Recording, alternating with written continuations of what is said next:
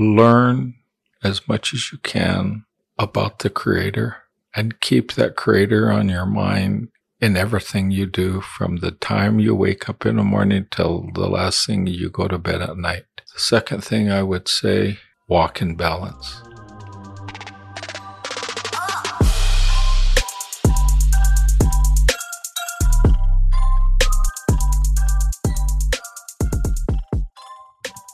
Hey, everybody, welcome to another episode of Natural Thoughts and Talks. We got a special guest, Larry Wetsit.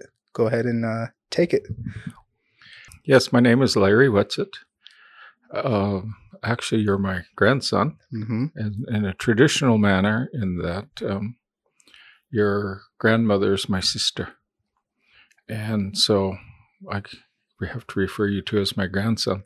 Mm-hmm. Um, my I'm an uh, Assiniboine from the Fort Peck Reservation.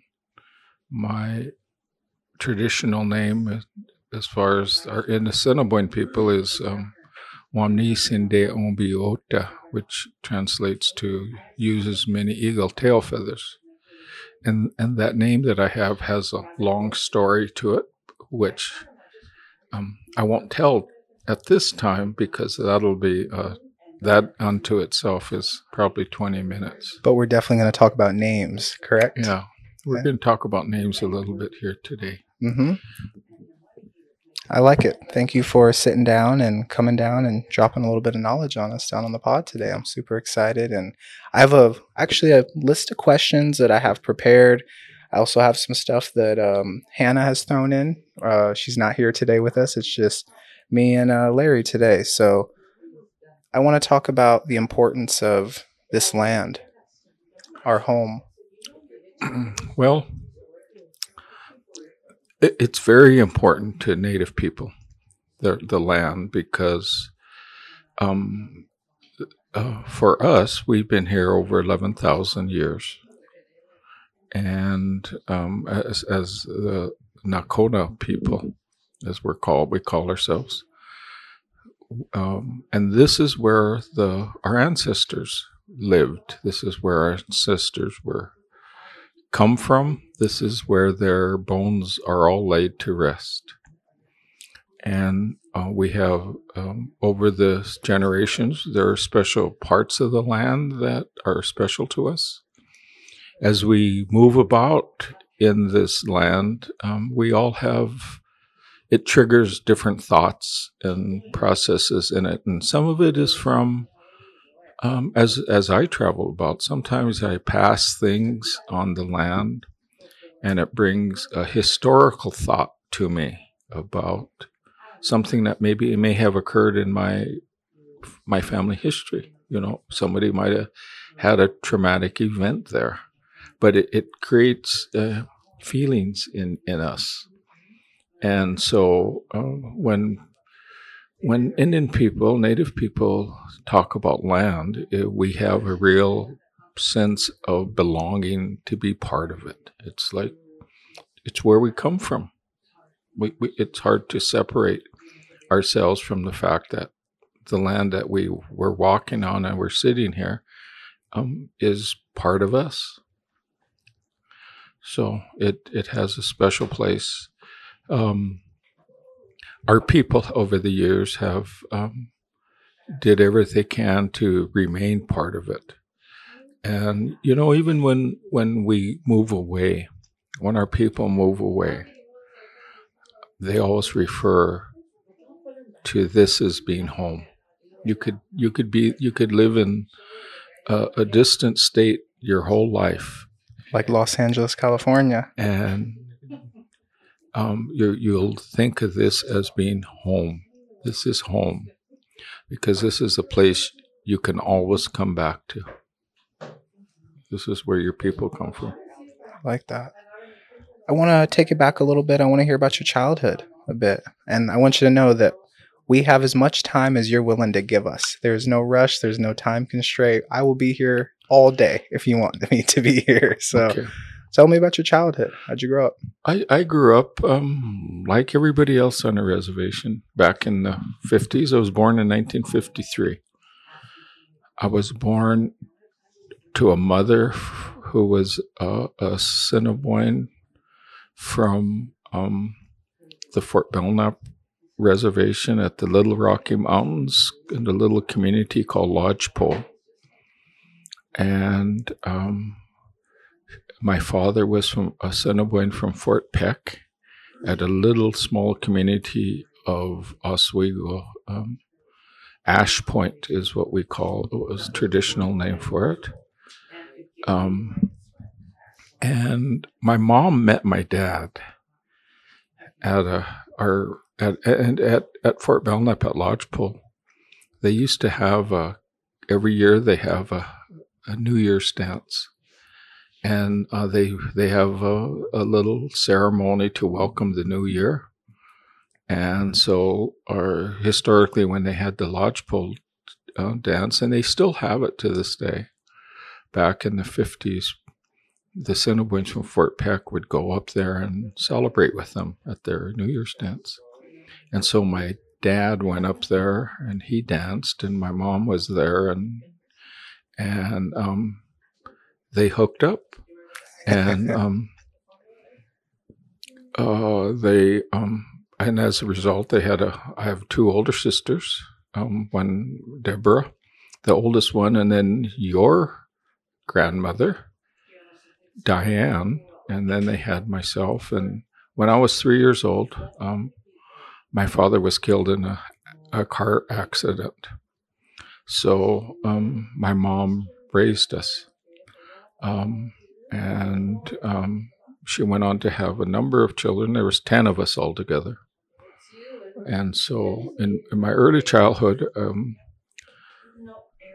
um, I have I have good memories of my father.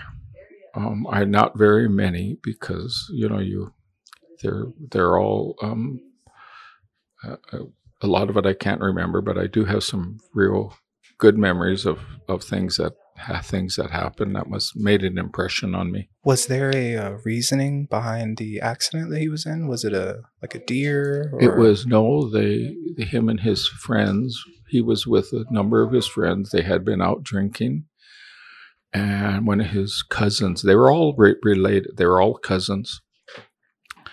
They were um, c- coming back to the reservation, off reservation at a bar, and they were coming on reservation. And right past the, um, on the west side of the reservation, here's a community called Nashua. They were coming from Nashua to Fraser. And um, right at a place called Wiota Hill, um, they hit a car head on. And he was one of the accident victims. I believe there was four of them in the accident that were killed, and he was one of them. Hmm. And he wasn't he wasn't the driver or he wasn't the owner of the car. He was a passenger. Um, and it um, um, it, it it happened for a reason, I guess. Yeah. Um, as all things are.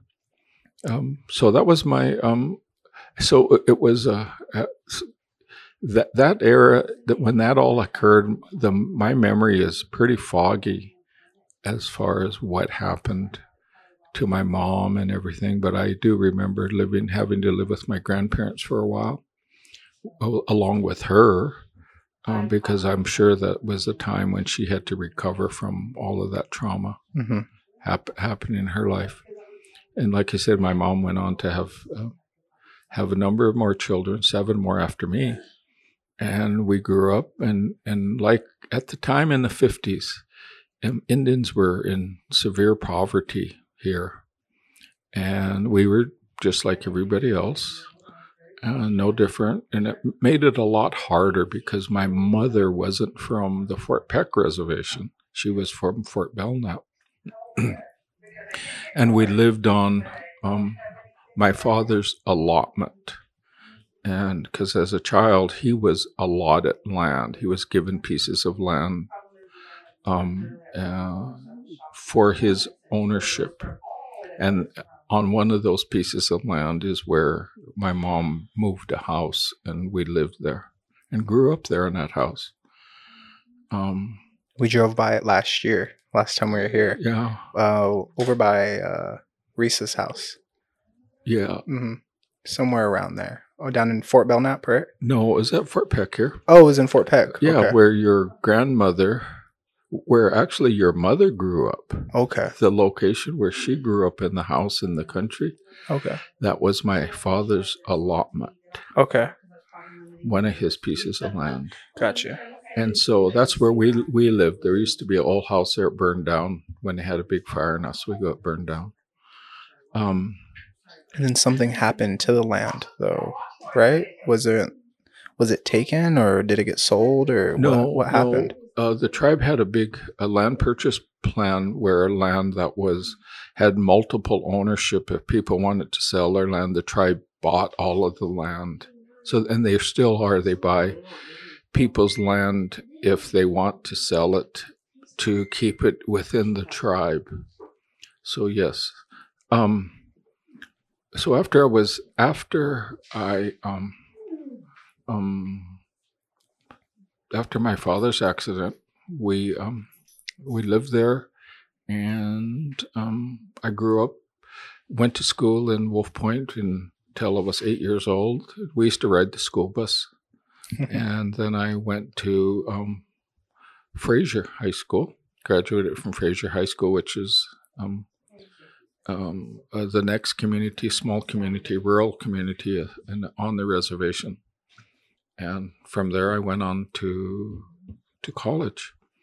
Um, the, the the good thing about my life, I guess, because I look at myself as a um, as a male um, member of the tribe that um, has a, kept a, a, a lot of the culture alive for our people, and I I I give um, um, I guess uh, that's a result directly of how my mother raised me. My mother raised all of us in our culture, and meaning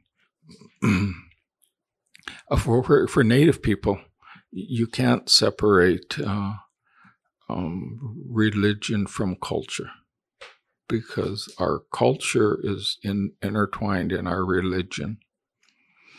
Um, how how our religion and teaches us how to raise our children, ta- teaches us how to um, uh, interact with our with elders, how to interact with one another, and it also teaches us what's our responsibility to the rest of the tribe. And um, the more that we exercise the culture, the richer our life becomes. I like that. And so um, um, I learned, and I didn't realize until I went to college. I didn't realize how special my um, upbringing really was because when I went to college, I met a lot of Native people, and I was one of the very few that actually had experience of of ceremonies hmm of, of being um, having been immersed from a young age in ceremony. Would you be able to explain some of the ceremonies for viewers? Well, we have um, it, as a child. We it, as a child when I grew up, and this started back in the fifties, up until from nineteen from my birth, I guess. Um, I was I was born in a time when it was illegal by the government. It was a, for Native people to practice their native religion, and that process that that happened because the na- the the um, blue-eyed people here that ran the reservation that were the government people, the non-native people, um, had made a law. They they didn't understand re- our religion. They didn't want to understand our religion. They, there was no effort made by them, and so they said, "We're going to. You're going to be colonized, and you're going to learn the ways of the greater society. You're all going to become Christians. This is a Christian society. And they, they wanted us all to be Christians.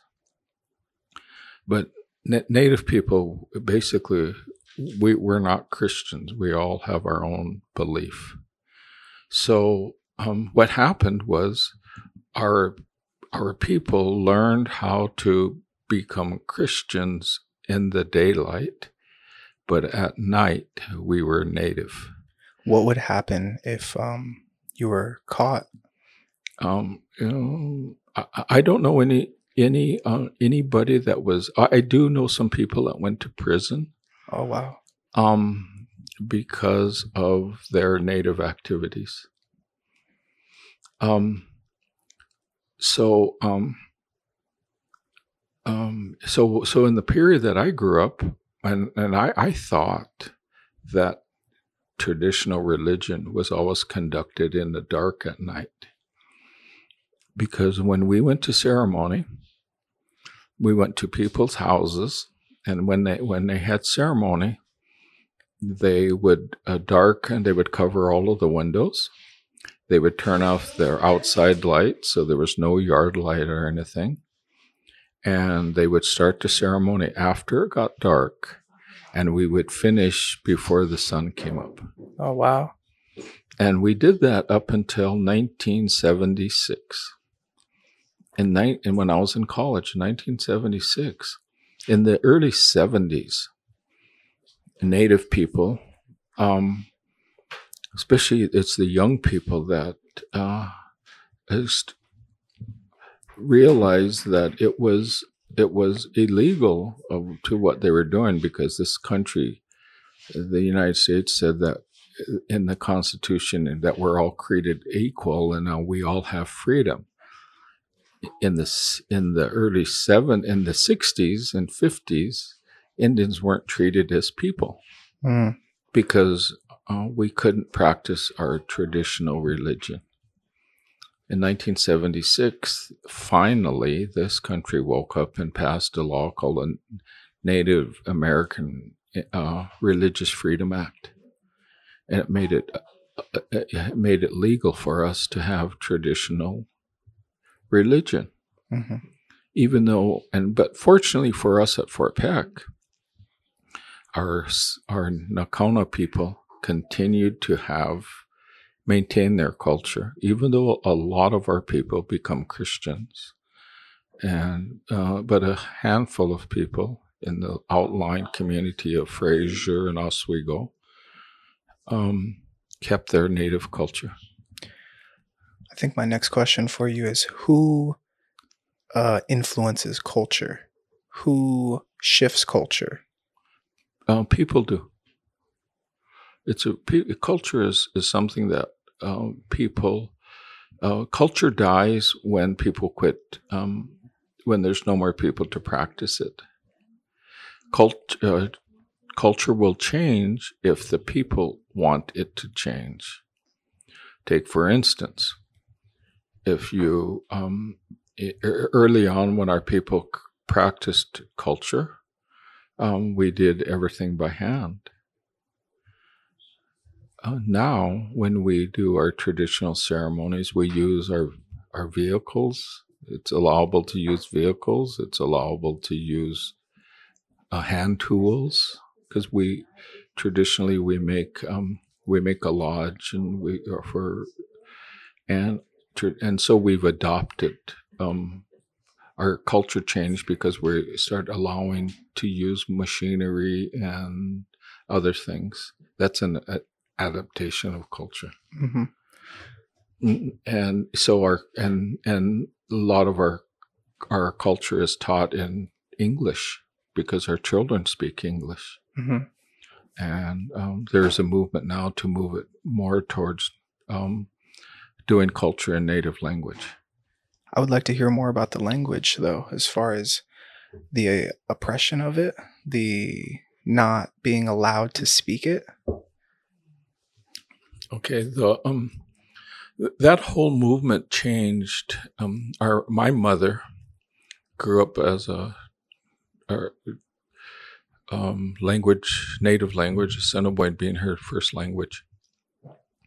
Um, and in the 30s and 40s, the 20s, um, our all of our children, all of our young people were forced into it was a process of colonization where they would take all of the people and remove them from the home, all the children, and remove them from home, and put them into um, um, schools, residential schools, day schools. If they were close enough, they could go to a day school.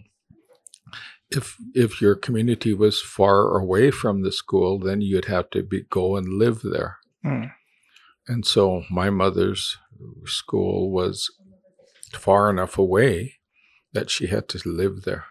What type of conditions were these schools? Um, geez, you know, I don't know. Yeah. um, I, I, didn't. I didn't uh, uh, go to those. My mother. My mother hated them. My mother told us because even into my age, um, uh, residential schools was available to us, and in a large part, some families that can't afford to couldn't afford because in severe poverty it's hard to raise children. Some of them had to send their kids away to boarding schools just so that the children can eat, eat, have something to eat every day. Um, and because of the dire the poverty that has always existed on on um, native native lands, especially us here in the on the plains, because so much of our culture was dependent upon the buffalo, and so when they when the people killed all of the buffalo off, they killed our food source.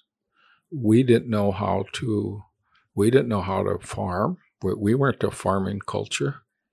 We didn't know how to um, raise cattle and grow wheat, and and we didn't know how to become um, blacksmith. We didn't know how to become bankers, etc. So our, uh, it wasn't part of our culture. When did they kill the buffalo off? When did that process? The, that started. The, it, most of the buffalo were killed off on the plains here before the 1900s. Hmm. So, um, so it left for it left a permanent scar on Native people because uh, without um, food, um, and not only that, but you got you think of the diet of our Native people. Before the coming of people, our diet was high in protein.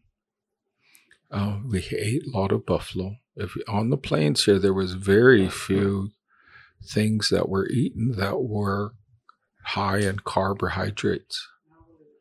It was mainly protein, uh, some a uh, lot of lot of um, uh, um, berries, roots, etc. that they ate, which were really fiber. It was it was rich in fiber, high in protein. Can you talk about how much more nutritious buffalo is than cattle than traditional beef? Um, it's well, the, the the main difference is that it's not. It doesn't have a high fat content. Our people loved the fat. Our people loved because it was really hard to get. So if they found a fat buffalo, they were rich because, um, you know, with that fat is the real rich taste of meat. Mm-hmm. And so our people loved fat um, because it was it was like candy was was something that they could not just get very often. So when uh, ki- when they killed off the buffalo, and our people had to depend upon food from the government, it was high in carbohydrates. It was flour. It was corn. It was um, uh, and all of those grain products, and with a and and whatever food that was was um, um, provided, uh, it was preserved was preserved in salt. Our people didn't eat a lot of salt. They picked up natural salts from the meat that they ate from the buffalo. And um, so that salt, a combination of the, the high salt and the carbohydrates uh, were fed to our people to for to keep them alive, and our people couldn't process it.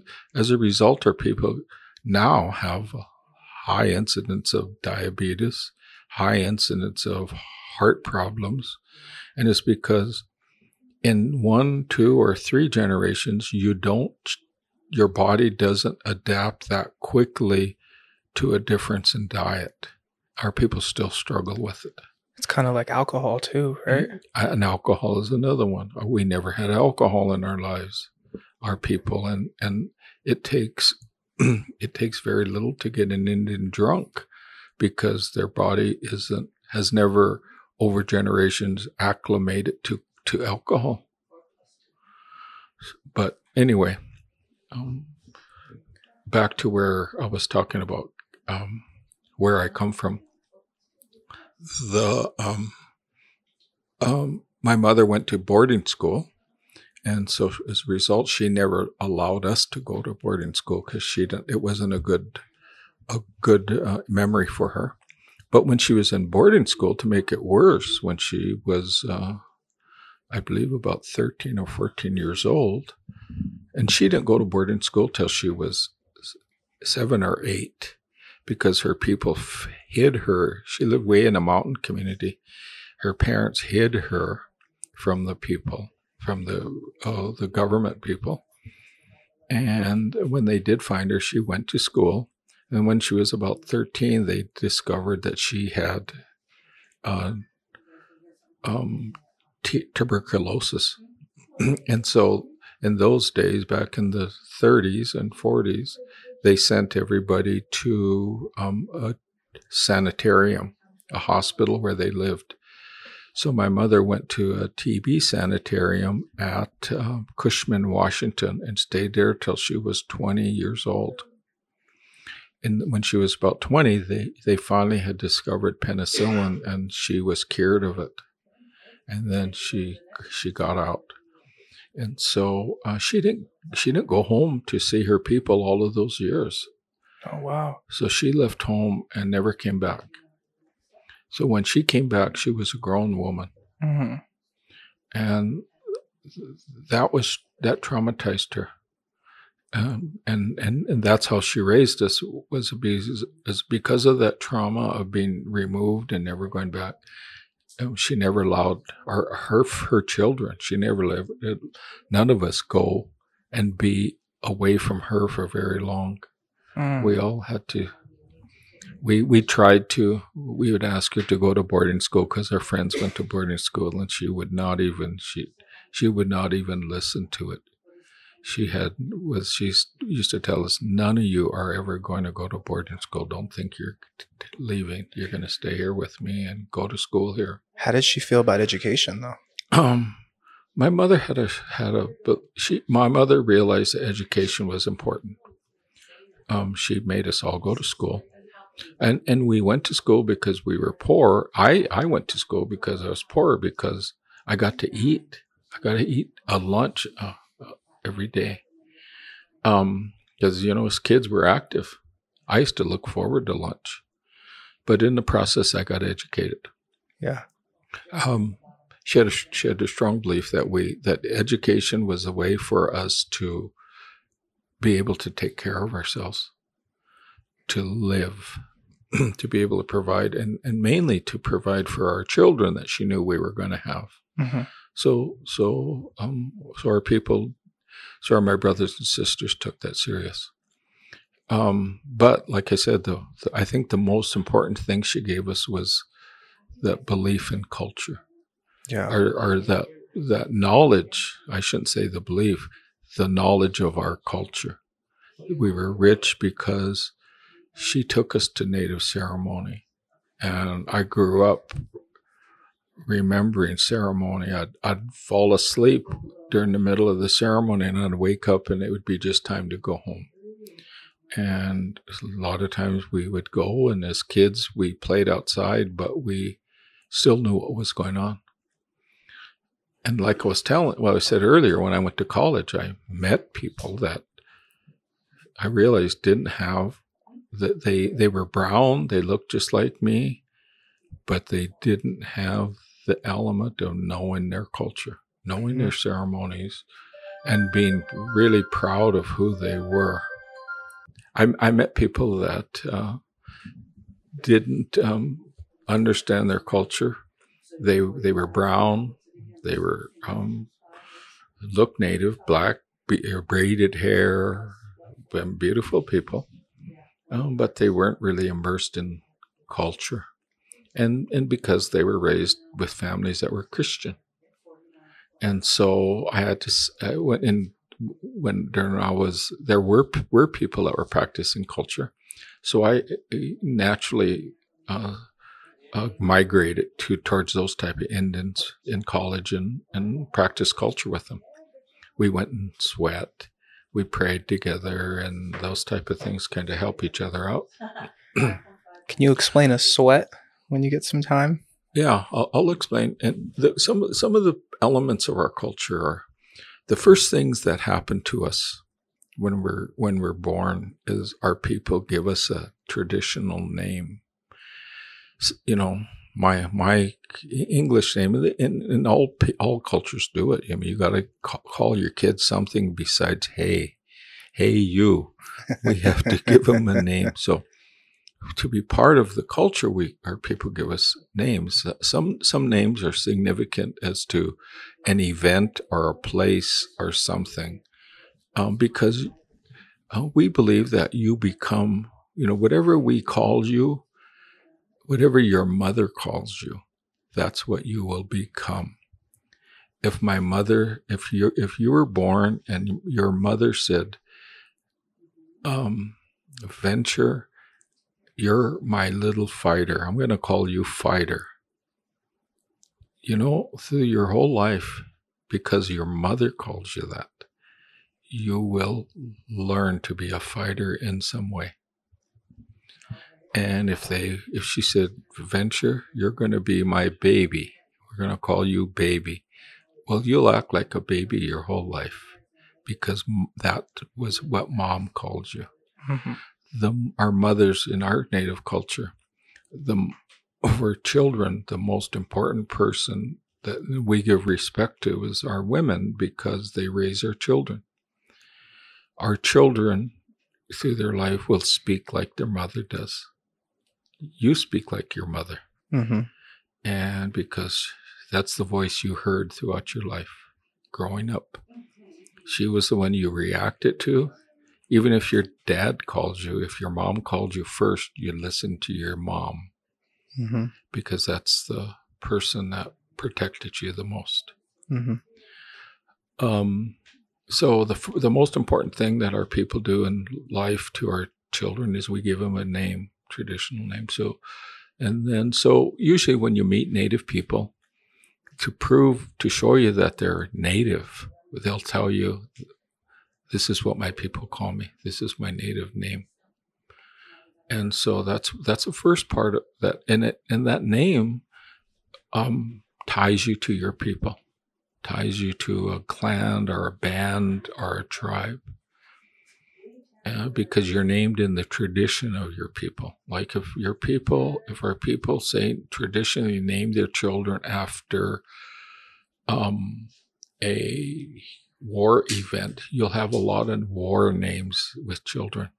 If you're, and you know, if your people were farmers, you'd probably have more of names towards food and farming practices and, and that kind of thing.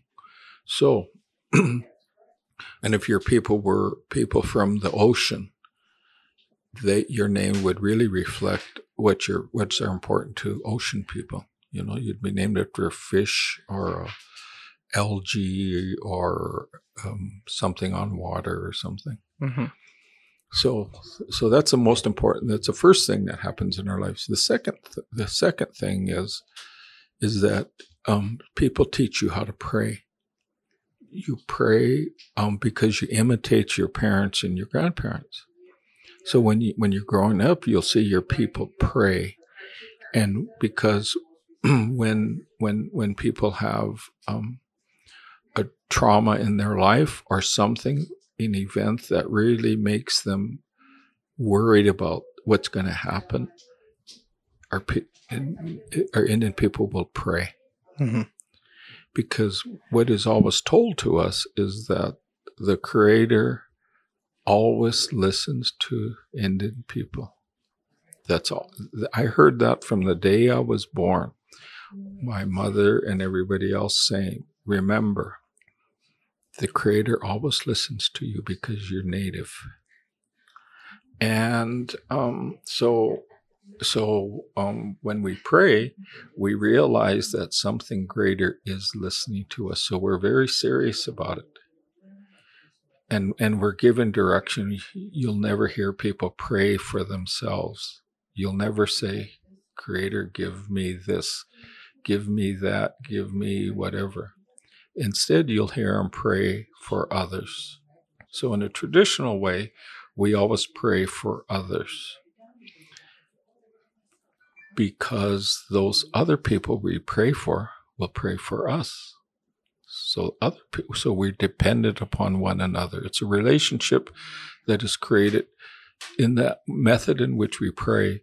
It ties us to others in our tribe because we need them to pray for us and they need us to pray for them. I like that a lot. And so we learn that as a children. We learn how our people pray. So that's about the third thing we learn. And in that prayer, in the in learning how to pray, and, and you'll find that the the hardest thing, what gives you the most trauma or gets you the most excited, things you don't want to do, and that's publicly pray.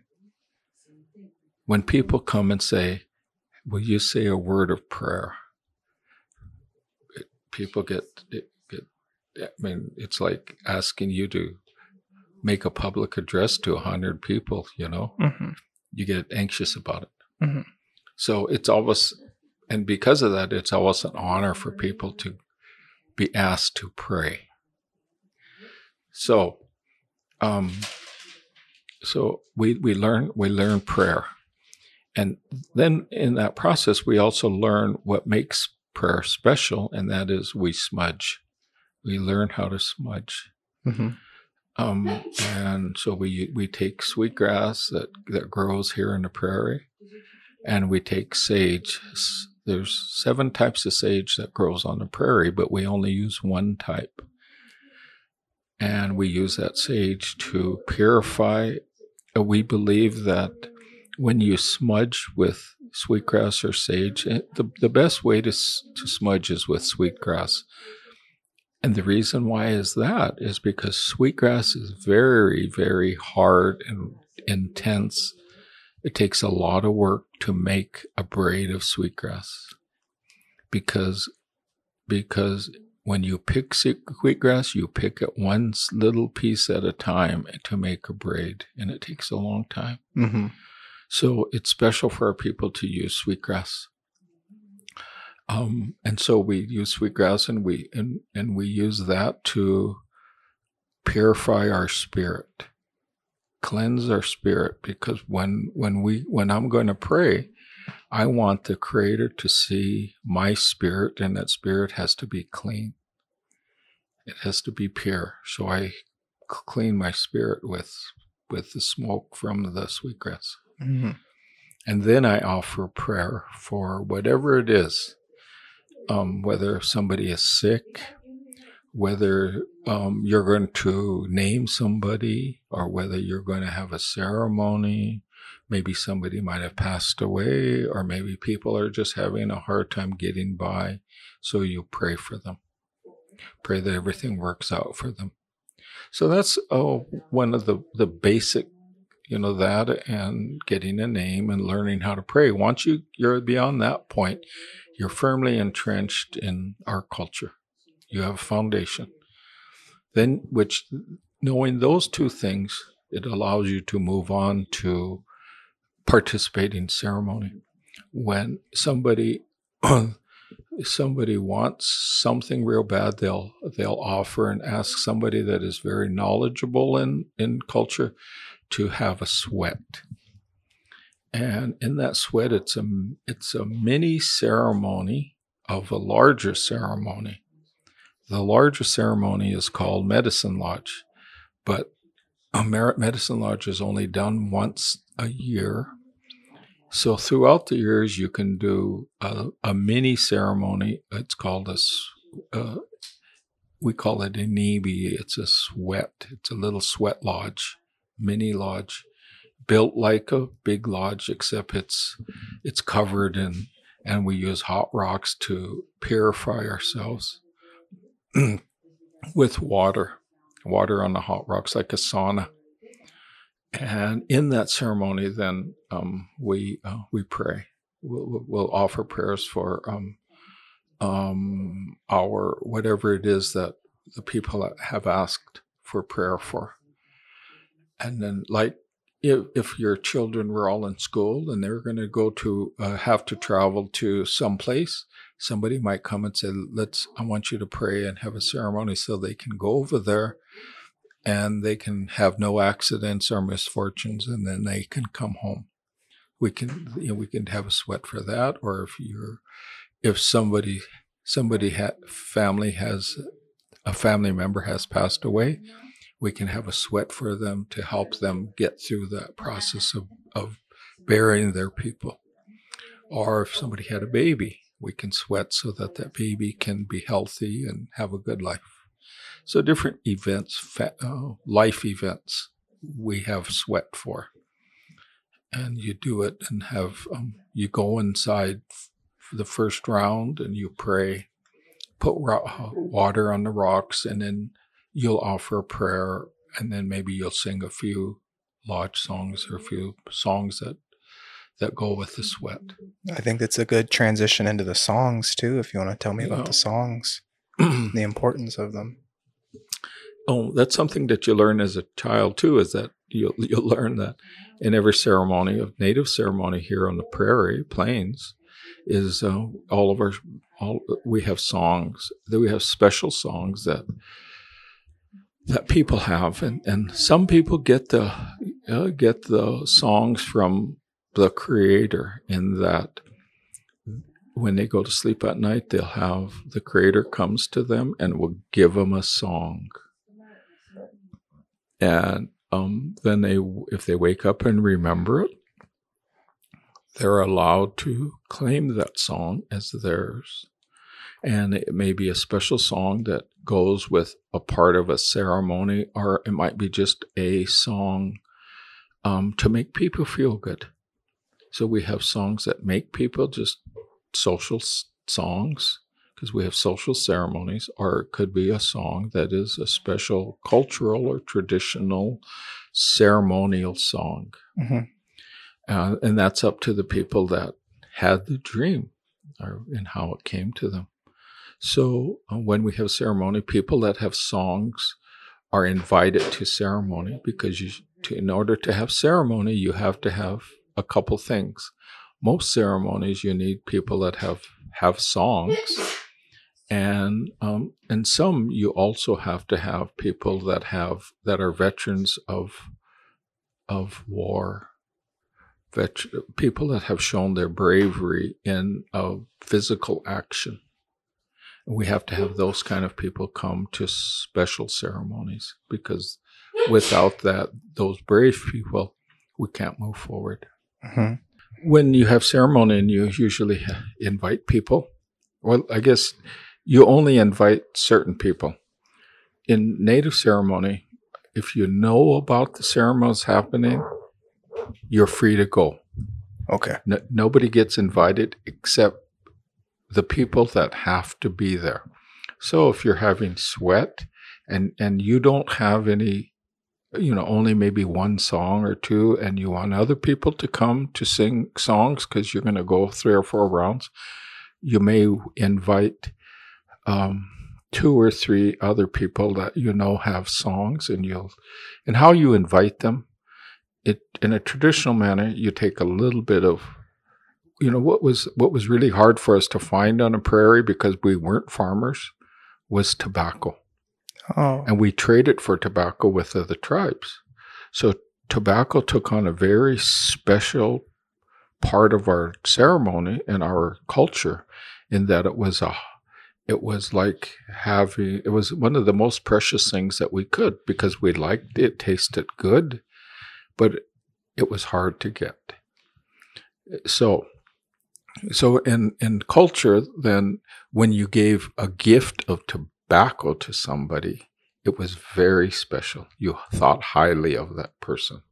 So when you have ceremony now um, so what used to be do is you take a little bit of tobacco you take it to somebody that may have the songs you want and you'll say i want to give this to you and ask you. I'm having a ceremony on this day. I want to know if you'll come and you'll bring your songs and you help you'll sing for us. And so some of those people could be invited. So if you're we had hand game it's a it's a it's a social game but it's also a religious game. And we did a lot of that when i was growing up. And that is a small ceremony um, like um, uh, uh, that, that is also tied to our main ceremony, the medicine lodge, in that they pray for people. They usually have a ceremony, like I said, for a very special event in somebody's lives. And then in the, those cases, they'll invite people that have song um, and that have a hand game bundle, because those only people that have a hand game bundle uh, were allowed or had to be at the ceremony. So they would invite those people with tobacco and maybe a gift. So um, that was that was two ceremonies that you could have as a hand game. You could have a, a sweat. Uh, you can also have a cultural, um, uh, social uh, ceremony uh, that is not so religious but purely social. We could have a, a owl dance where you invite, where you just invite people that could sing, that had a lot of owl dance songs. You'd invite them, say, bring your drum. We're going to have an owl dance at the community center or at the TP or wherever you want them.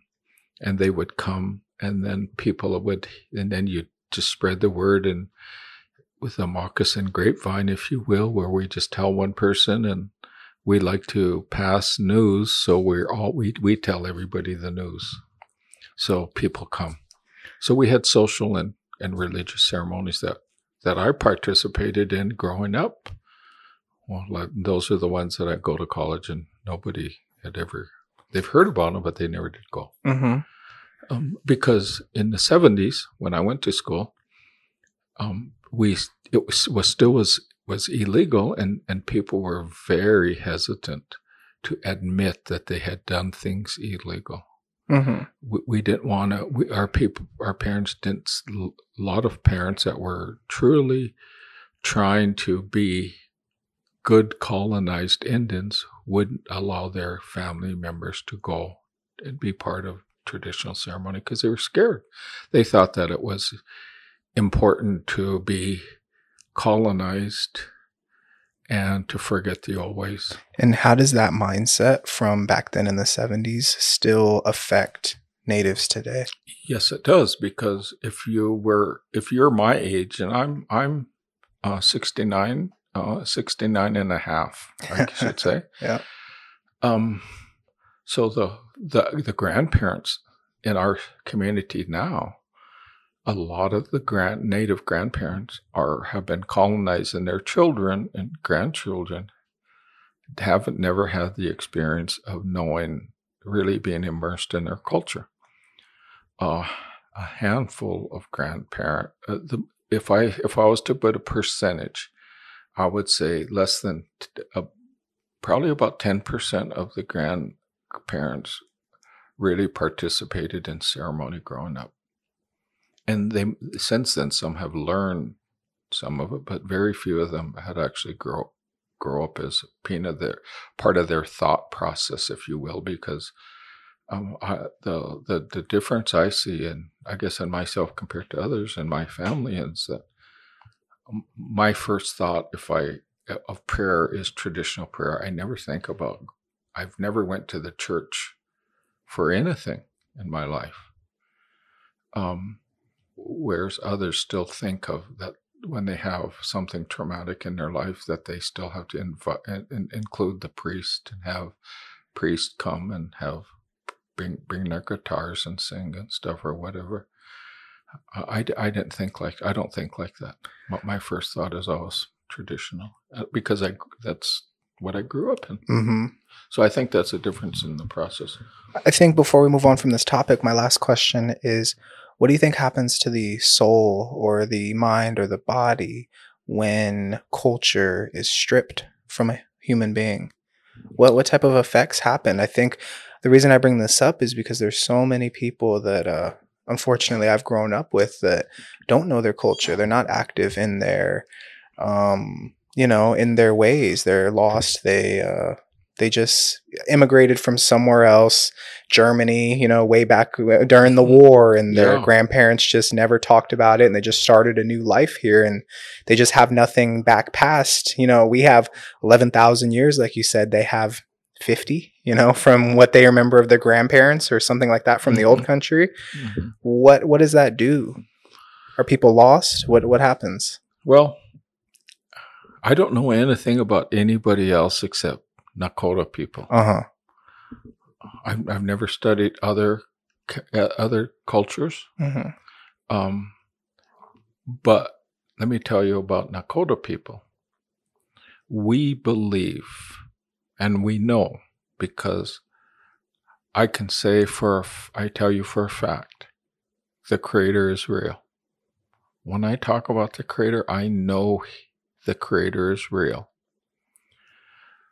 Um, that when we pass, we go to the another world that is not of this world.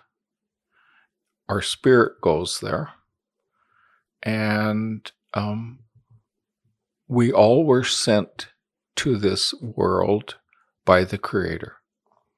And we were all sent for a purpose. I mean, we were all sent here for something.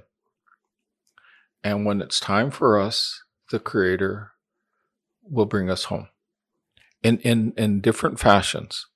Some of us will die traumatically.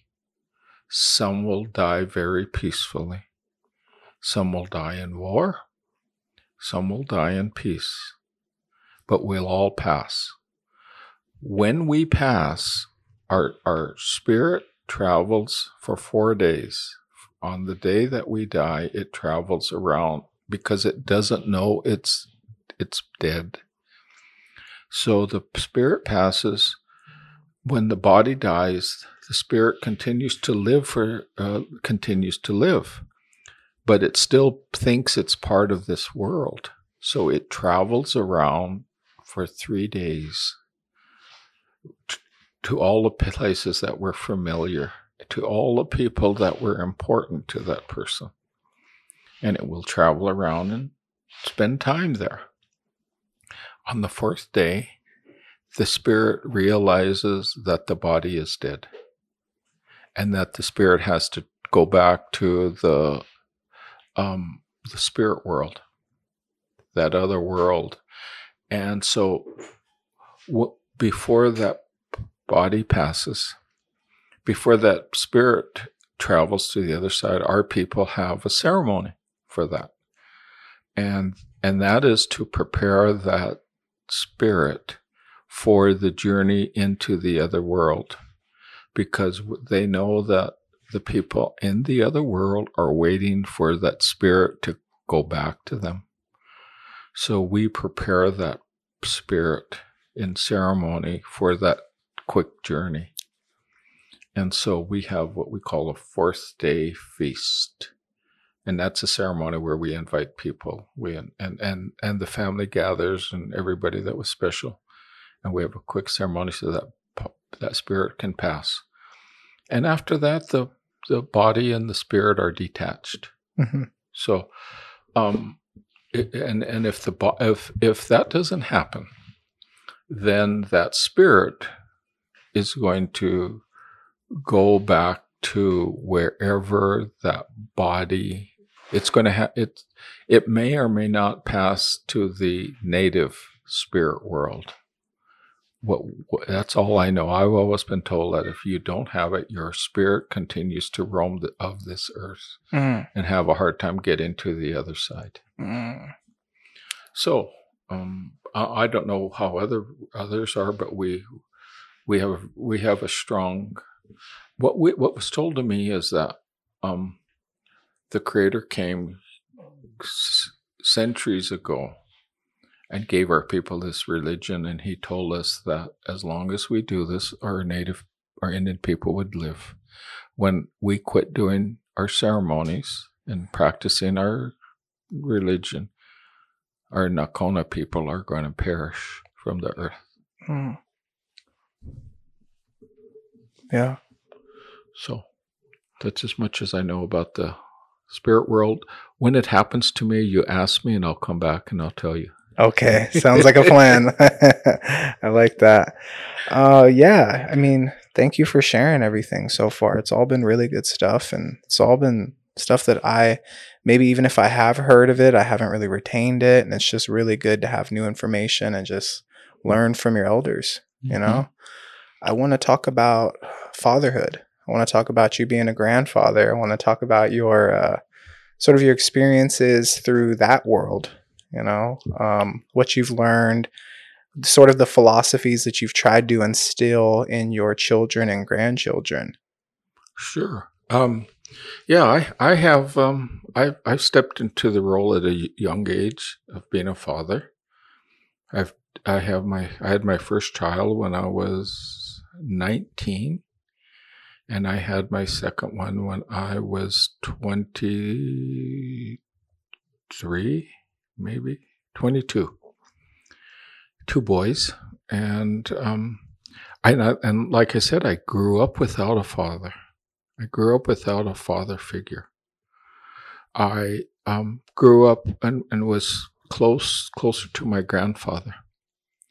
My because after my father passed, um, my grandparents because I was their first grandson, my grandfather and my grandmother um, took me to a lot of ceremony. The, uh, my earliest memories of going to ceremony was with them, and they um, um, and and so I I sat and I watched. I guess I was influenced greatly by my grandparents.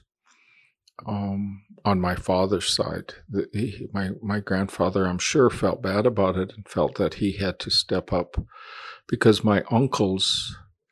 Um, I had a younger uncle, uh, uncle that wasn't much older than me, and then I had an older uncle, uh, uncle that was um, living in um, living somewhere else because he had a family. So I had very little interaction.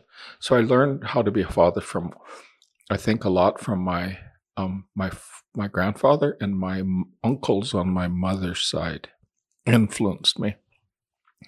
And in and they unfortunately because of the family that I grew up on being very traditional, um, I l- learned those traditional values of that my responsibility was I was always told that my responsibility as a man was to protect and take care of women. Um, that uh, that there was some very strong teachings of of how you interacted with them in traditional culture. Um, when we have ceremony and stuff, oh, the men and the women are always separated in ceremony and I was always told you do it because women are very special.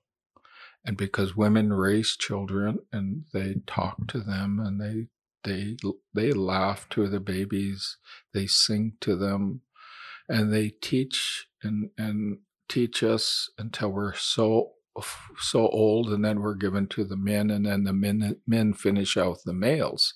The women continue to teach the girls and then the males teach us that I was always told that the men's responsibility was to carry ceremony. And um, and and in those ceremonies, you were teach some stuff on on how you interact with one another. That you always um, greeted um, other people that come to ceremony, or and when you see people, you greet, greeted them with a hug or a handshake or a, some sort of a, affection um, to to show that you're you like them and that you're you want them to be a part of your life, and then you're supposed to always. I was always told you're supposed to talk good, um, because I one of the things that was taught to me was, and and here's a here's a way of that I always explain to people what it is is, I can take if some somebody does something bad to you Let's say, for instance, I took a knife right now and stabbed you in the leg. Oh, you'd really hate me for a long time. Your your your wound will heal, and it, your your your leg would feel good again, and you'd go for ten years, and you'd forget about that on a daily basis. You'd forget you even have a stab wound until one day you look at it and then you say, "Oh yeah, that's that's when I got stabbed by my grandfather." Mm-hmm. and but and and and you'll have quit hating me and and we'll be friends again. But if i said something to you that hurt your heart you'd never heal from that. You'd always even though you would try to be friends with me again every time you see me you, that little hurt in your heart would be still be there. So i was always told be careful of what you say to people because if you hurt their heart, they'll never forget that. It'll be hard for you to have another close relationship with that person in your life. Mm-hmm. Um, so, because people will forgive physical damage uh, to a large extent, but they will never, they'll never heal from a emotional damage. Mm-hmm. So I was always told to speak well to people, meaning speak good, th- good, say good things to people. Don't don't hurt their heart. Don't ever hurt their heart. If if you like them, if they're special to you, don't do that. Mm-hmm. Even your enemies don't do that. Okay. Um, so so it's those those type of teachings that I learned as a young man that I've instilled in my children. Respect your wives, respect your aunties, you, and and always always be, never. They don't need to be. You don't need to physically hit um, bother them to get good results from them. You don't need to hit them. You don't need to push them and shove them. Um, they're special people. Mhm. They raise your children. yeah. They speak. They speak to them. So you want them to always feel good. You want them because when they feel good, babies get treated good. Oh, I like that. When when you when you're mean to your your your spouse, they're going to be mean to baby. Mm-hmm. So it's it, y- y- your children will be a result of how you treated your wife. Mm. If you treat your wife good, if you if you respect her and keep her happy and keep her and and if and keep her industrious, she'll teach all of that to your baby. Mm. So you in indirectly as a male influence the raising of your children and how you treat their mother. I like that. I've never heard that before. Yeah. And so I so that's that's what I learned. That's that's those are some of the things I've taught in my children. I've always tried to instill in them this sense of balance. What you learn in traditional religion is is balance, a sense of balance in that as you go out through go out through life, um, that every every being on this earth is full of good things and bad things. We're 50 50. There's a balance in our life. 50% of us, we all want to be wicked. All, all, especially men, we love to be wicked. We love to be, we love to fight. We love to argue, especially when we're young. Um, and um, uh, we also at the same time like to do good things. And and we at any time when we meet other people, we can always do one of two things. Our first impression to meet people is we could always we can turn around and we can punch them as hard as we could to see if we can knock them down, or we can say, hey, you really look good today. I want to hug you because I'm so proud for you to be my relative. I can approach it, you know, I can approach it in a good way or I can approach it in a bad way. Each time that I do one of those actions, I'm taking a little bit of my either good or my bad out of my spirit and giving it to you. Mm. And then I'm out of balance mm-hmm. because I took something out of my spirit, which is in total balance, and give it away. So now I'm out of balance. So if I did something, if I took the initiative to punch you when I first seen you, I took some bad from me and I gave it to you. So I'm going to walk around in this world until somebody does something bad and gives something bad back to me. Mm. And when they punch me or say something to me or damage me and give me that that that act back, I'm out of balance. Then then they will put me back in balance and I can go continue on. If I gave good things to you, it puts me out of balance and then I'll walk around until somebody puts something good back in my spirit. So that's that sense of balance. So we're always we're in traditional religion. Religion we're taught to make, keep that balance. If you're going to give something away, give some of your good away. Be generous to people. Speak good of people. Don't don't don't um, gossip about people. Don't say anything bad about them even your enemies. Speak highly of your enemies. Our people used to sing songs of their enemies about how brave they were and how fierce that they were. So, in, in that respect, we were giving some of our good away and make, to make our enemies give us something good back. Mm. I like that. And so that, so I grew up with that kind of uh, teachings of, of in in this traditional stuff. So I've I with with those in mind, and then then then that sense of responsibility.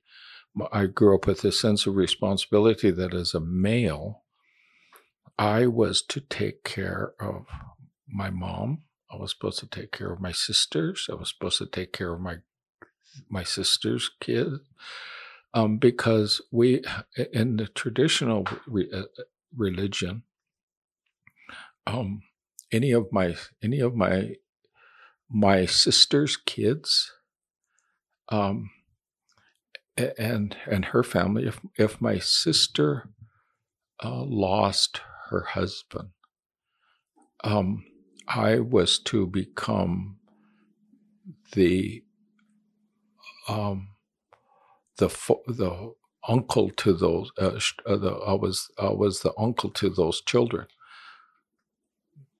If I lost the one of my brothers, if one of my brothers um, passed away and his children, I my responsibility was to step in and be the father to his children. Hmm. I was I, I I remained the uncle to my sister's kids, and I'll always re- be father to my brother's kids. Hmm so that kids always grew up with. And so, um, for my sisters that had a husband, if if if her husband passed, then his brothers should are the, have responsibility of stepping in to be fathers to their brothers' kids. Yeah. So in a way, in a traditional matter, kids always had a father to take them to ceremony, to teach them how to provide for their family and that kind of stuff. So it was a it we we were all we were all tied together. So uh, so I I've grown up. I had six sisters. I have six sisters. So my responsibility always do is be the uncle to my sister's kids. I have three brothers, and and if any of them pass, then I'm supposed to step up and be the father to their children. I can, and be, and we're we're we're taught at a young age that our re- relatives, our older relatives, can do anything they want to to us. They can correct us. They're responsible for correcting. as an uncle if you step out of line. Um, if for my for my child for my for your mother or your um, or your uncles, if any of them step out of line, it's my responsibility. I should go over there because because my your grandfather passed away.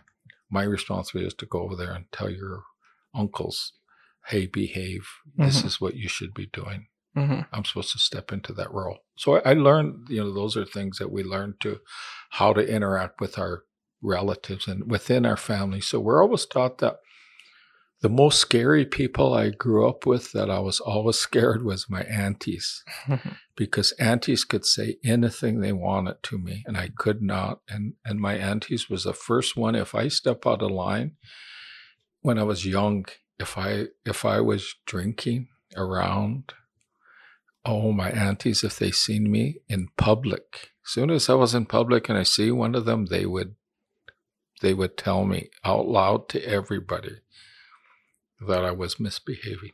hmm So um, that that kind of kept us all in line. So I learned that. So as I learned that, that's the kind of teaching I, I passed to my children.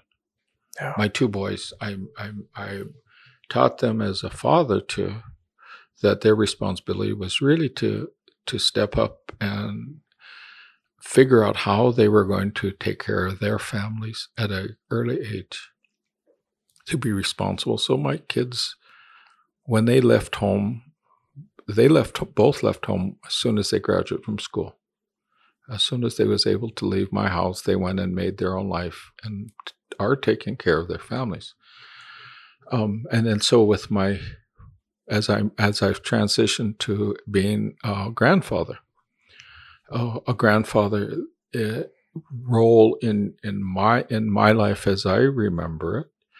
Uh, my grandfather was the one that taught me the left laid the foundation for culture for me.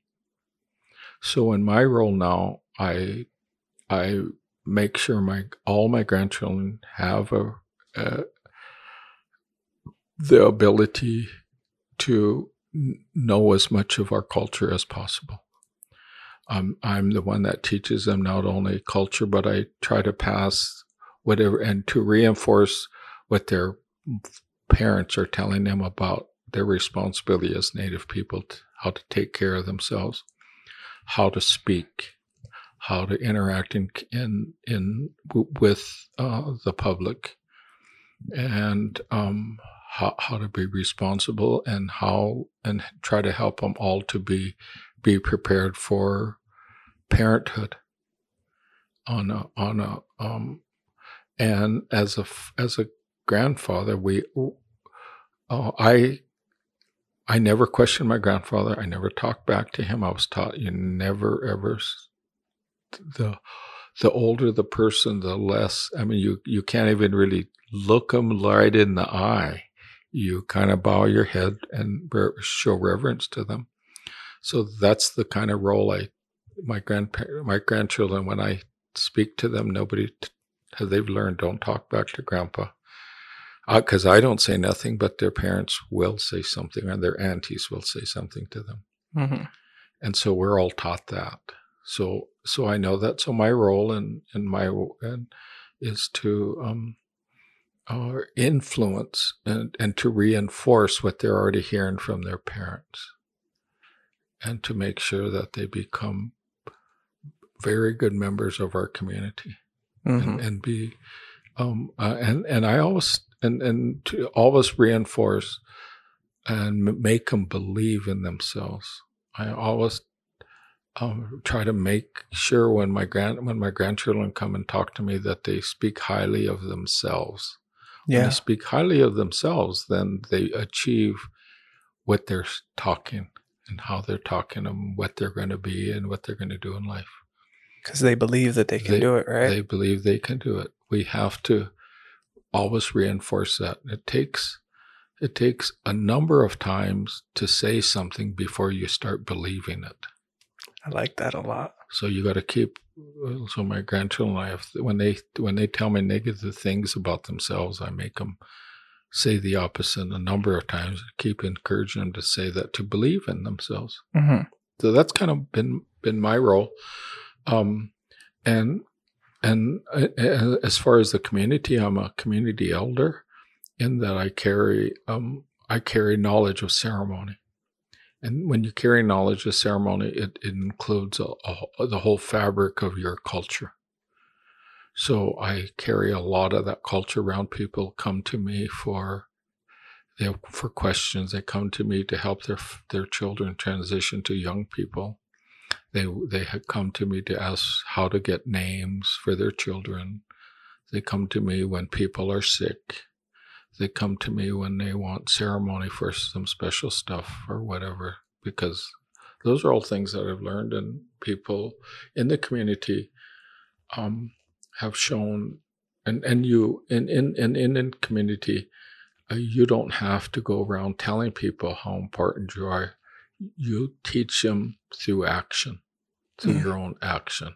Mm-hmm. So in the community here, I've carried myself in a in a, a very respectful way, and I try my best to try to make a better life for people. So people treat me the same way back because that's balance. I live in balance. Balance. So when I'm when I'm doing good, when I try to do good by tr- trying to help people, then wherever I go, something good happens for me. Not always, but because sometimes I'm like I'm a human being. Sometimes I make errors and I forget and I, I say things I shouldn't say. Mm-hmm. We all do that, and you'll be reminded when those words are given back to you. I like it. Well, I think that um, you've given more than enough as a uh, guest on the podcast. Thank you for sitting down and you know sharing some wise words. And I think I have maybe one final question for you before we go ahead and close it out here. It's what do you think? Maybe, maybe what is one or two sentences that I should carry with me uh, as I graduate college here and I'm starting to enter my career and industry and you know put certain things in place to start a family and be able to take care of them and uh, grow into the man that I see myself becoming. The first thing I would say to you is learn as much as you can about the Creator and keep that Creator on your mind in everything you do from the time you wake up in the morning till the last thing you go to bed at night. The second thing I would say walk in balance. Walk in balance. I like it. Well, Natural Thoughts and Talks, another great episode. Thank you guys for listening. As always, love you guys and thank you for sticking in there with us. And we'll be back next week. Bye.